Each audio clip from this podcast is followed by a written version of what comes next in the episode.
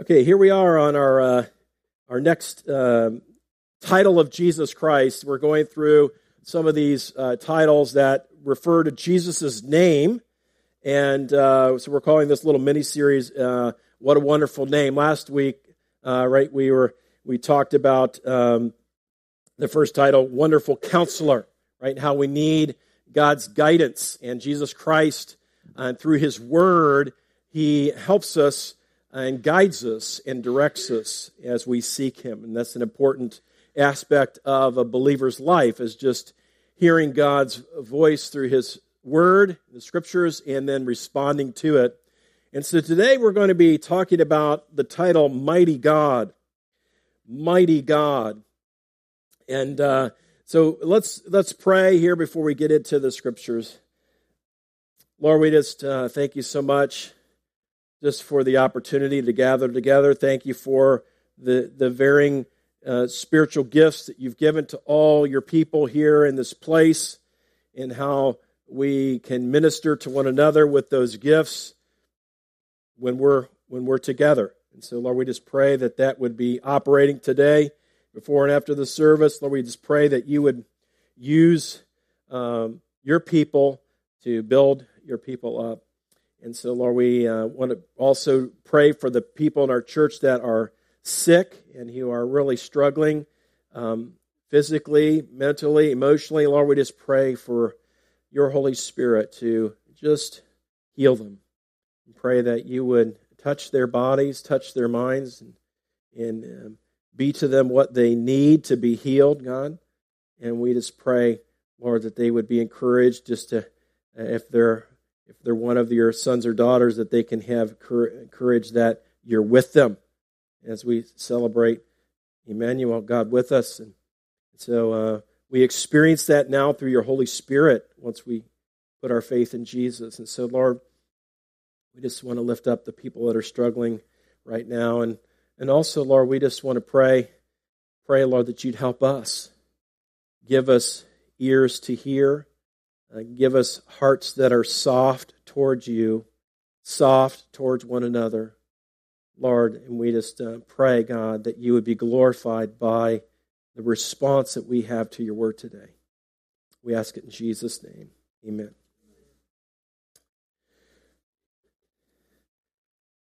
In Isaiah uh, chapter 9, verses 6 and 7 is where we look at these titles that were given to Jesus. This is a prophetic word given to us through the prophet Isaiah about the Messiah who's to come. It says here, For to us a child is born, to us a son is given, and the government shall be upon his shoulder, and his name shall be called Wonderful Counselor, Mighty God, Everlasting Father, Prince of Peace.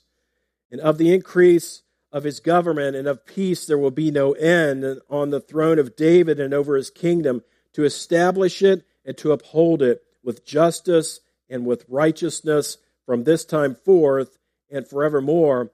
The zeal of the Lord of hosts will do this.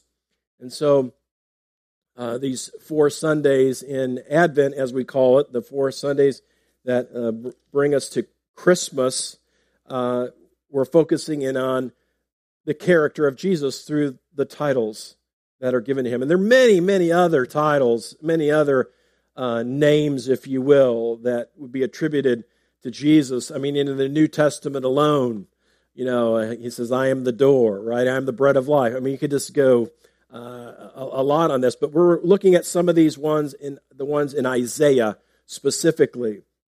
Now, um, as we look at this title, Mighty God. Now, the, the, in the Hebrew, right, in this language in which it was written, it's El Gibor.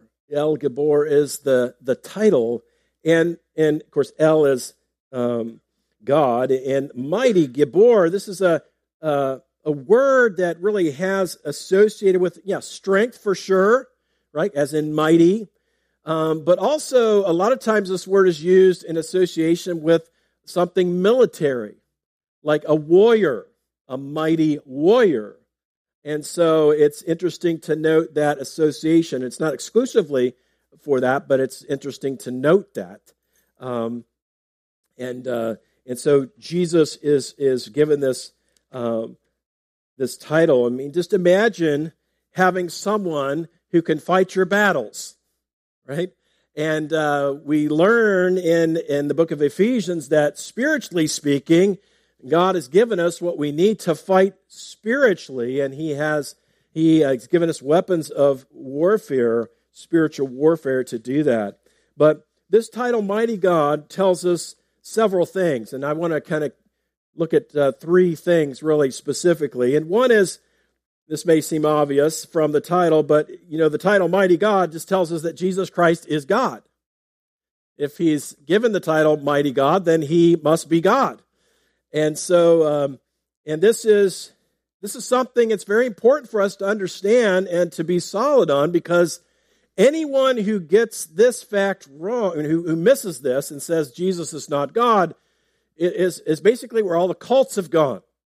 Okay, that's you know, if you don't get Jesus right, you're basically a cult, right? You you will you will not be, um, you know, you're getting something major wrong. It's not some little thing to say, you know, if someone were to say Jesus is not God. Now, one of the things sometimes you hear people say, and, and, and if you've ever had a conversation along these lines with somebody about if you if you make the claim that Jesus is God, and they, will, they may say, well he never said that. He never said, I'm God. And then, uh, then you just need to pull out your Bible and you can, or just from memory if you have it there. Uh, and there are so many scriptures. I'm going to share a few with you today that uh, that pretty much, I mean, that state it right there. There's just, just how you can't. I don't know how you can argue with it unless you just change the words. Some people do. Some people have their own Bible and and change the Greek and all this, right? So that they can have the God that they want, basically, or the Jesus that they want.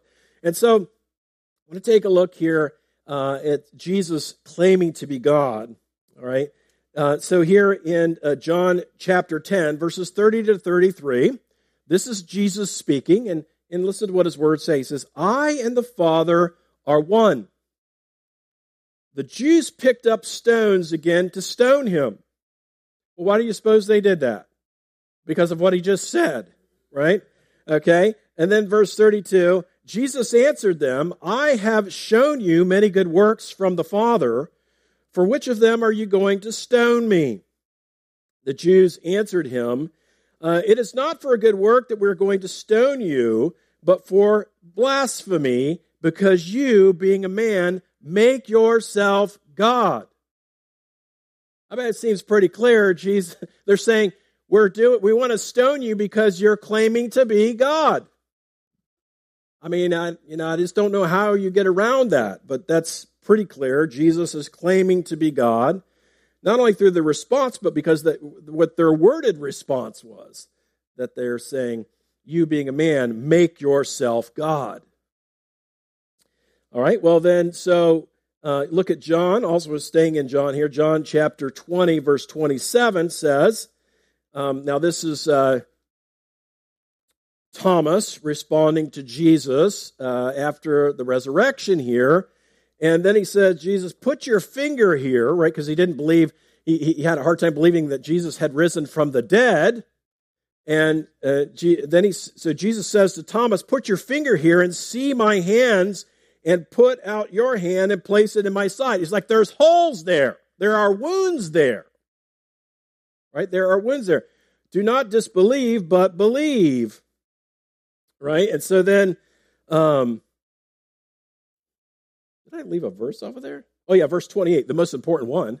Okay. the one that follows this. He says, Thomas answered, My Lord and my God. So in verse 28, I forgot to put it up there. My Lord and my God. And Jesus didn't follow up with, oh no, I'm not God.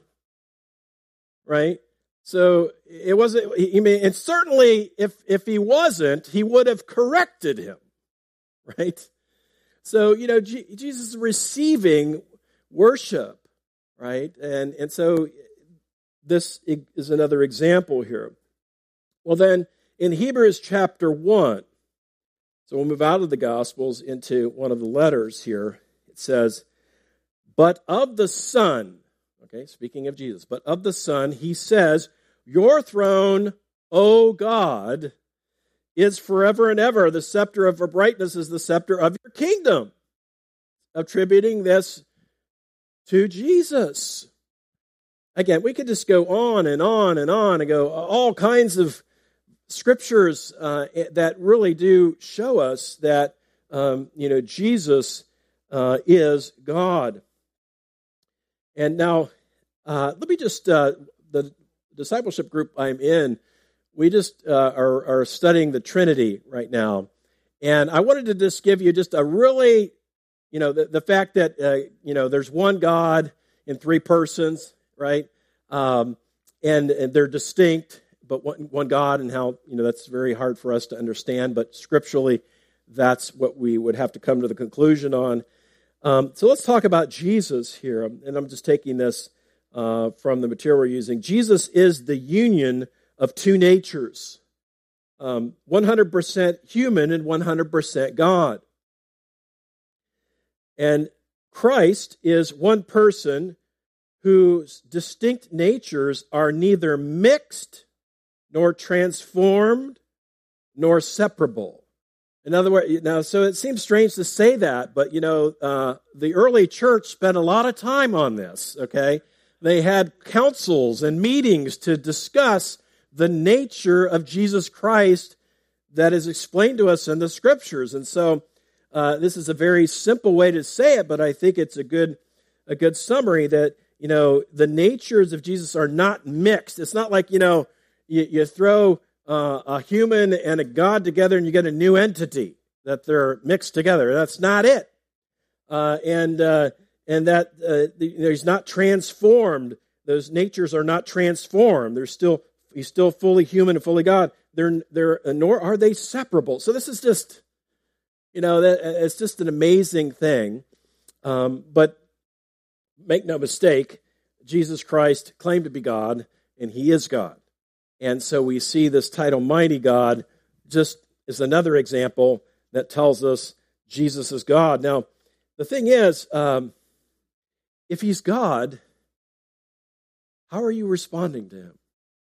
Right? Are, are, you are you taking his words seriously? Are you are you looking into the scripture to see what does he say about himself and about how, how he wants us um, to relate to him and you, that he tells us that we have a need for a Savior and that He is it? And, and how are you responding to this fact?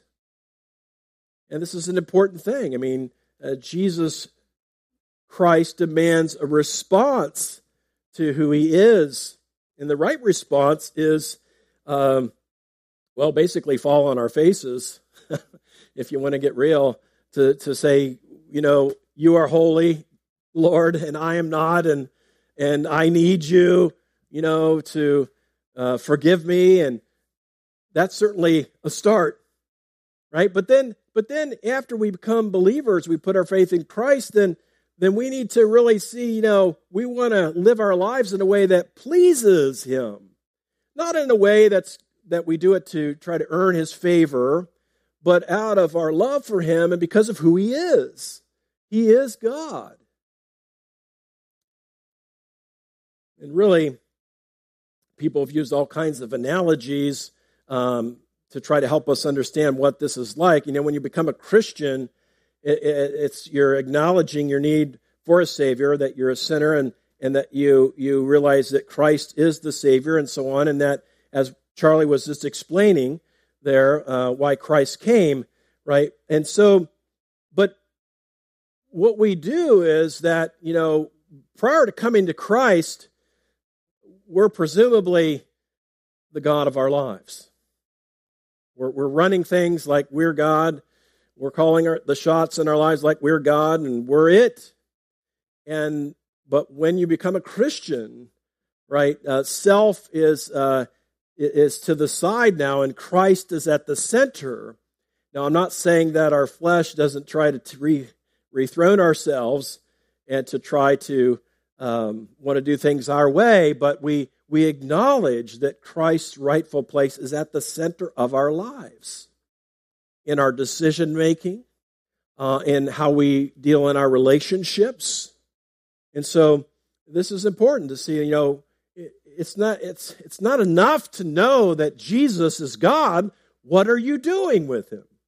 How are you responding to him? Are you treating him as such in your life?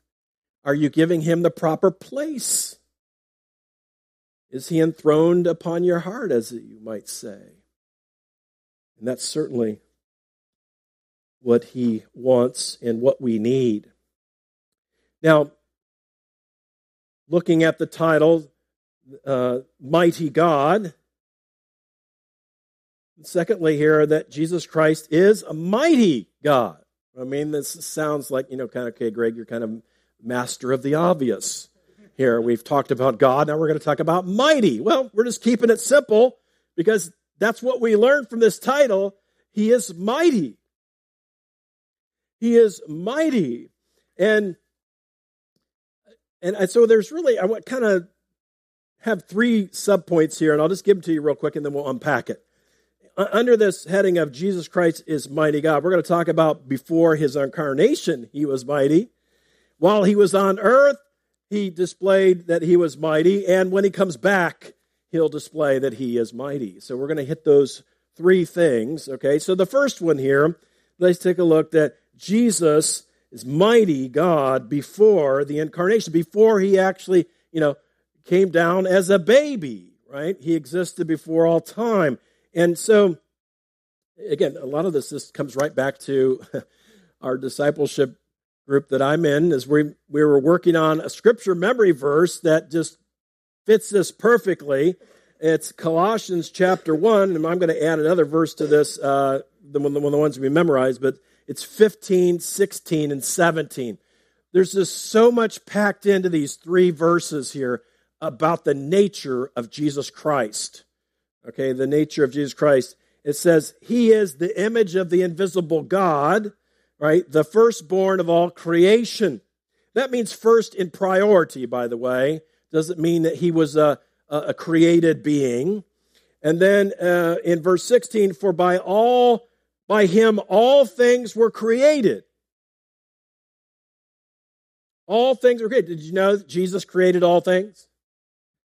in heaven and on earth, visible and invisible, where thrones or dominions or rulers or authorities, all things were created through him and for him. This is astounding. Think about this. Jesus Christ created everything, and everything was created for him. In other words, he's the end of it all. He's the purpose for everything existing. Now, think about that. You exist for Him. This is amazing. I mean, again, um, I mean, if eh, you know, a lot of time people in their their college years, and and then then like in their midlife, they have a crisis too. Sometimes a crisis of purpose, or when you're in your college, years, trying to figure what is life all about. And I remember asking some of those questions, and thankfully, God sent me some Christians, right? Just to point me to Jesus and saying, you know, our purpose is found in Him because we're created by Him and for Him. And you, you want to live in the sweet spot of life?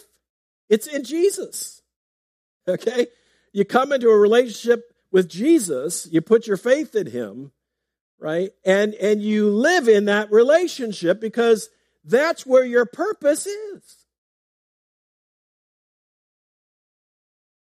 And then as you follow him and he leads you into the works that he has for you to do, there's nothing better than doing the works of the Lord as one of his sons or daughters.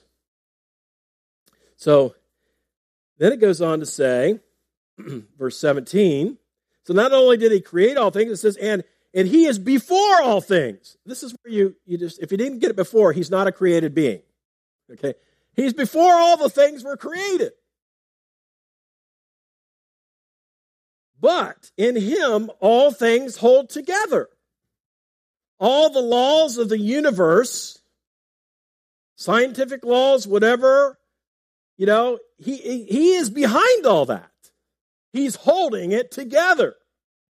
if he snapped his finger, it could all go away.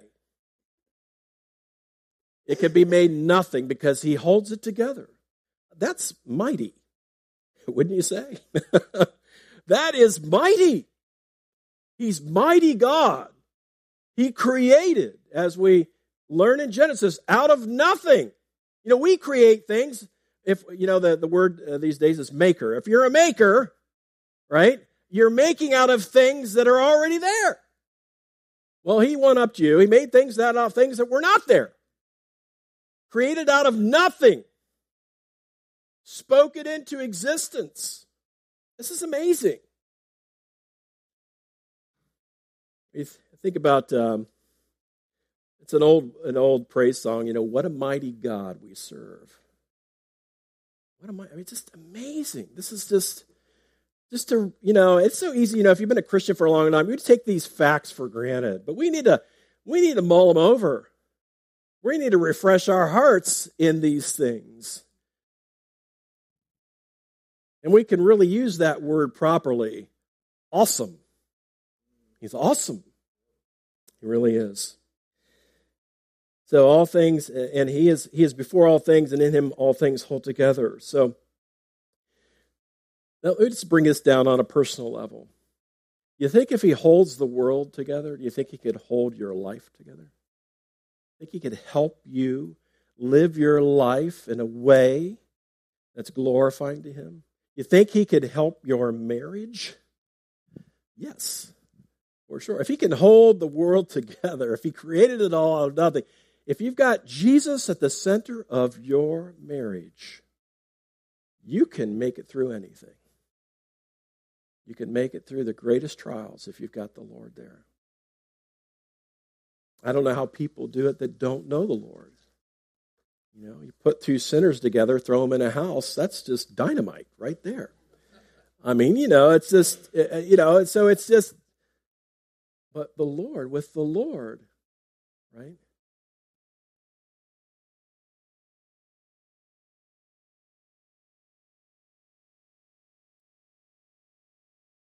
So before before the incarnation, he was mighty God. Well, uh, Jesus was mighty God when he was here on earth, and we could spend hours on this one because you could go through miracle after miracle after miracle that he performed here that's recorded in the Gospels. Let's take a look here in Matthew chapter 4, verse 23 and 24. It says, And he went throughout all Galilee, teaching in their synagogues and proclaiming the gospel of the kingdom and healing every disease and every affliction among the people. So his fame spread throughout all Syria, and they brought him all the sick those afflicted with various diseases and pains, those oppressed by demons, those having seizures and paralytics, and he healed them. I mean, mighty. He is mighty to heal. Nothing is beyond his healing power. So, and as you think about it, uh, some of these instances, I just throw some of these out. I don't have the scriptures up here, but in Matthew 8, we have a, a leper came to worship Jesus and saying, If you will, can you make me clean? And Jesus healed the leper by touching him, saying, uh, I will, I will it, be clean. And Jesus did not refuse the worship of that leper. Again, thinking on that Jesus is God. On a stormy night at sea, Jesus appears walking on the water toward the disciples in the boat, right? Matthew 14, verses 22 to 31 here, where Peter asked Jesus if he could come meet him out there on the water. And Jesus answered, Come. And Peter walked on the water until he began to be afraid. And as he was sinking, he cried out, Lord, save me. And Jesus caught him and rebuked him for doubting. But Jesus has power over all the elements. And we just see it demonstrated time after time, healing the sick. Divine power was coming out of him. Think back to the woman with the issue of the blood who touched Jesus. He immediately knew power went out from him to heal her. And so now, Jesus raised people from the dead. I mean, that's, you know, you think about mighty. Healing's one thing, raising them from the dead? Not only Lazarus, but Jairus' daughter raised from the dead in Matthew 9. He also raised from the dead the son of the widow of Nain in Luke 7. Just, again, mighty God, healer, raiser of the dead. Then I want you to turn with me, if you have your Bibles, just go to John chapter 10. John chapter 10, verse 17 and 18. John chapter 10, verse 17 and 18. And this is Jesus speaking. John 10, starting with verse 17. He says, For this reason the Father loves me, because I lay down my life that I may take it up again. What's he speaking of here? His sacrifice that he's going to make on the cross, right? And then the subsequent resurrection that he says that I might take it up again. Look at verse 18. No one takes it from me. No one takes it from me, but I lay it down of my own accord. In other words, nobody took his life, he gave his life. Nobody took his life. He gave his life, but I lay it down of my own accord. I have authority to lay it down, and I have authority to take it up. This charge I have received from my Father. He offered himself up, and he and he has authority to raise himself up. I mean, I'd call that mighty. That's in the mighty category. I mean, it's just, again, you just look through the Gospels and you see all that Jesus did. It displays that he is God, but that he's mighty God through how he interacted with the people here on the earth at the time. Now, the last thing I want to mention here in this category that Jesus is mighty is he's mighty God at his second coming. Christ is coming again. Christ is coming again. And uh, the Gospels tell us of this, and certainly the letters to the churches remind us that uh, there is a day coming when Christ is going to return. And certainly Revelation uh, lays that out for us as well. But I want to look at Matthew um, chapter 24, verses 29 and 30 says, Immediately after the tribulation of those days, the sun will be darkened, and the moon will not give its light, and the stars will fall from heaven, and the powers of the heavens will be shaken. Then will appear in heaven the sign of the Son of Man. And then all the tribes of the earth will mourn, and they will see the Son of Man coming on the clouds of heaven with power and great glory. There will be no mistake when Jesus comes back. It says he'll come back in power. Came as the suffering servant first, and has come back as the reigning king. Again, we could spend a long time on this, but it's just showing the consistency all throughout, right? prior to his incarnation, then after his incarnation, and then when he's coming back. He's mighty God. He is the same. Mighty God. Now, this last point here, making it personal and saying, you know, when I've mentioned some things that do make it personal, but I just want to spend a little more time on this. This might, this mighty God, if you will, and is available to us. This might is available to us. What do I mean by that? Well, um, Paul, in some of his writings, particularly thinking about to the Colossians and to Ephesians, because there's a lot of similarities between those two letters. Uh, take a look at what he says in a prayer. This is in the, a prayer here in Colossians chapter 1, verse 9. I'm going to read 9 through 11. It says, And so from the day we heard, we have not ceased to pray for you. And then he goes on about what he's asking prayer for. He says, Asking that you may be filled with the knowledge of his will in all spiritual wisdom and understanding, so as to walk in a manner worthy of the Lord. Doesn't that make sense? He want, you know, if we know the Lord's will, right, and as we come into that knowledge of his will through studying the scriptures, through the Holy Spirit's help in our lives, right, then we will, so that the whole purpose of that is that we might walk in a way that's, in a manner that's worthy right? Of the Lord. Fully pleasing to Him, bearing fruit in every good work, and increasing in the knowledge of God. Verse 11. Part of the prayer here, he says, being strengthened with all power according to his glorious might. We need the mighty God, Jesus, we need his power in our lives to live the lives that He's called us to live. If we're going to live the lives that He calls us to live, if we're going to, you know, do the things He calls us to do, we can't do it of our own accord and have any real spiritual effect. So he says, being strengthened with all power according to his glorious might for all endurance. In other words, you know, the, the end of that is so that we might have endurance and patience with joy. Uh, if you need joy in your life today, you need the power of Jesus through the Holy Spirit. We need to lean in Him, lean into Him.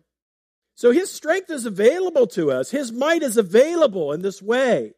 As you see this Pauline prayer put out there, as he's praying for these believers, right? To have knowledge of God's will and to have power to do His will. It's not always easy to do what God wants us to do.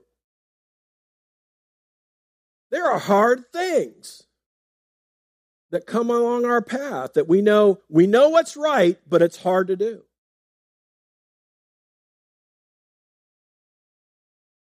So we need to be strengthened with all power according to his glorious might. This is a prayer you should pray for yourself. This is a prayer you should pray for one another. Be strengthened with the power of Jesus through the Holy Spirit. We need this. We can't manufacture this power, He gives it to us. You can't whoop it up to do what He wants you to do. We have to receive it, right? Well, when you to receive something, you kind of have to be uh, in a sense, you know, in a, in a posture of reception, right? Um, some, sometimes it's more like this I give up. this is the universal sign for I give up. Okay? Lord, um, I can't do it. I need you. I need your help. We so often depend on our own power. I understand. I do the same thing things on my in my own strength without even acknowledging him or seeking him. But when we see that, we need to repent of that and turn to him and say, Lord, I need you. In Ephesians chapter 1, we see something similar here, 116 uh, to 20. He says, I do not cease to give thanks to you. Again, you, you see the prayers here starting, remembering you in my prayers, this time praying for the church at Ephesus Verse 17, that the God of our Lord Jesus Christ, the Father of glory, may give you the spirit of wisdom and of revelation and the knowledge of him. Very similar, right? Like, I want you to know God's will.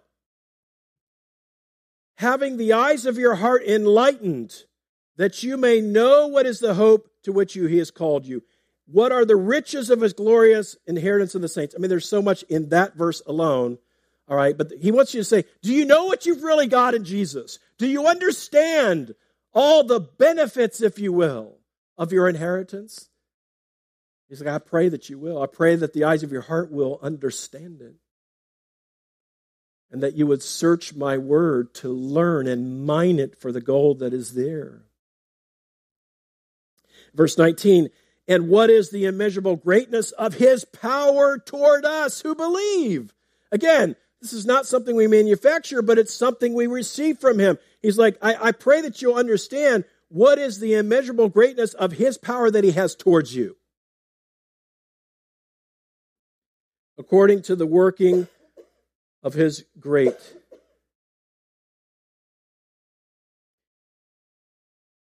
what did I do? His great might, sorry, that he worked in Christ when he raised him from the dead and seated him at his right hand in the heavenly places. Do you ever wonder where Jesus is? That's where he is right now. Okay, at the right hand of God, the seat of power. He's still mighty. Still mighty God. Now, a couple things here. I, I, don't have this verse here, but I want to share this with you. Second Chronicles 16 9. Second Chronicles 16 9 says, For the eyes of the Lord run to and fro throughout the whole earth to give strong support, strong support to those whose heart is blameless toward him uh, isn't that interesting? God's looking for people to supply the power. He wants to strongly support you as you follow Him. As you follow His will, whatever, your relationships, your job, whatever it might be, wherever you find yourself, as you follow His will, as you live out your life before a watching world, He wants to strongly support you with this power.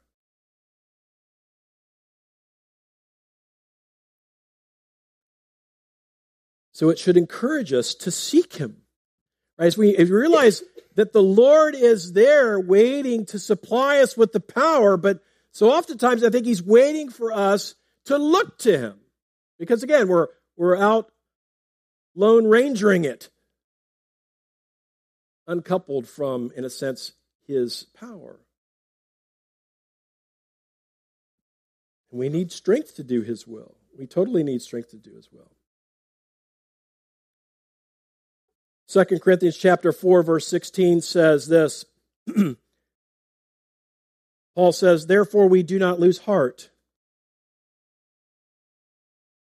but though our outer man is decaying yet our inner man is being renewed day by day. That's an interesting thing, isn't it?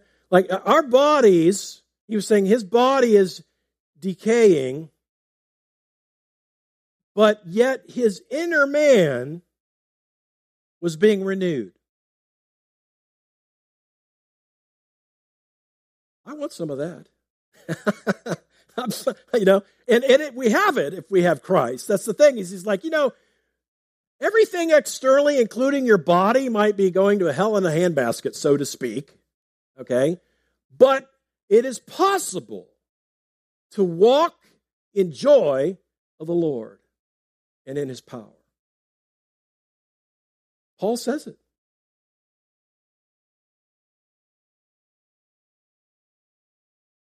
The Lord just loves to come alongside the believer who acknowledges their weakness. Okay? We acknowledge our ability to do things in the way that He wants us to do them. And so, I love this verse too. Second, second, uh, second Timothy four seventeen, Apostle Paul gives a little experience of that.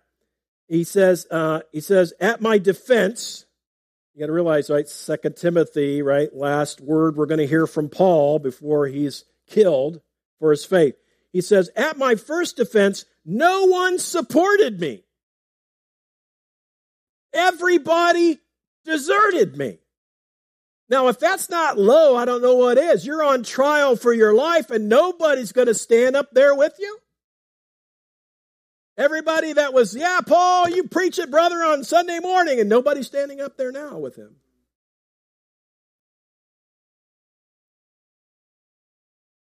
Listen to the character of this man, and may it not be counted against them. you got to be full of the Holy Spirit to say that.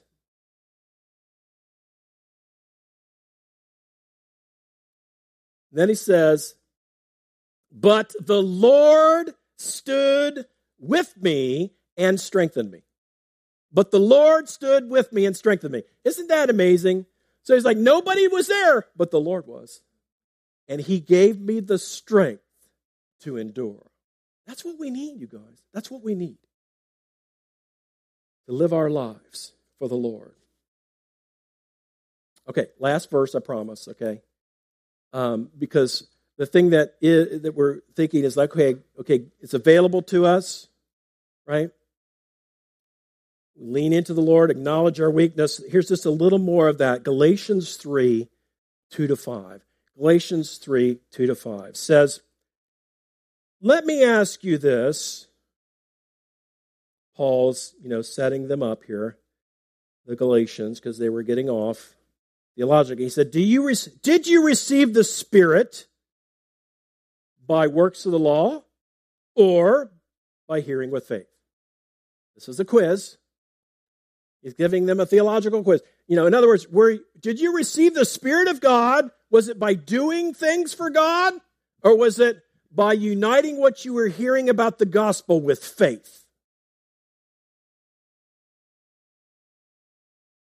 Are you so foolish, having begun by the Spirit, are you now being perfected by the flesh? Did you suffer so many things in vain, if indeed it was in vain? Does, now listen, verse 5 Does he who supplies the Spirit to you work miracles among you? Do so by works of the law or by hearing with faith? He, he just keeps saying, listen, you got saved by hearing the word and it was being united with faith and belief. He's like, that's how you live your Christian life the same way. You hear the word of God and you walk it out by faith. It needs to be united with faith. You believe it and you step out on it in your actions and in your own belief. He's like, that's how, you know, that's where the this mighty power is, right, for living the Christian life is the Word of God united with faith and action. It's like it's not by works of the law. Right? So this is this is uh we need to remember this, right?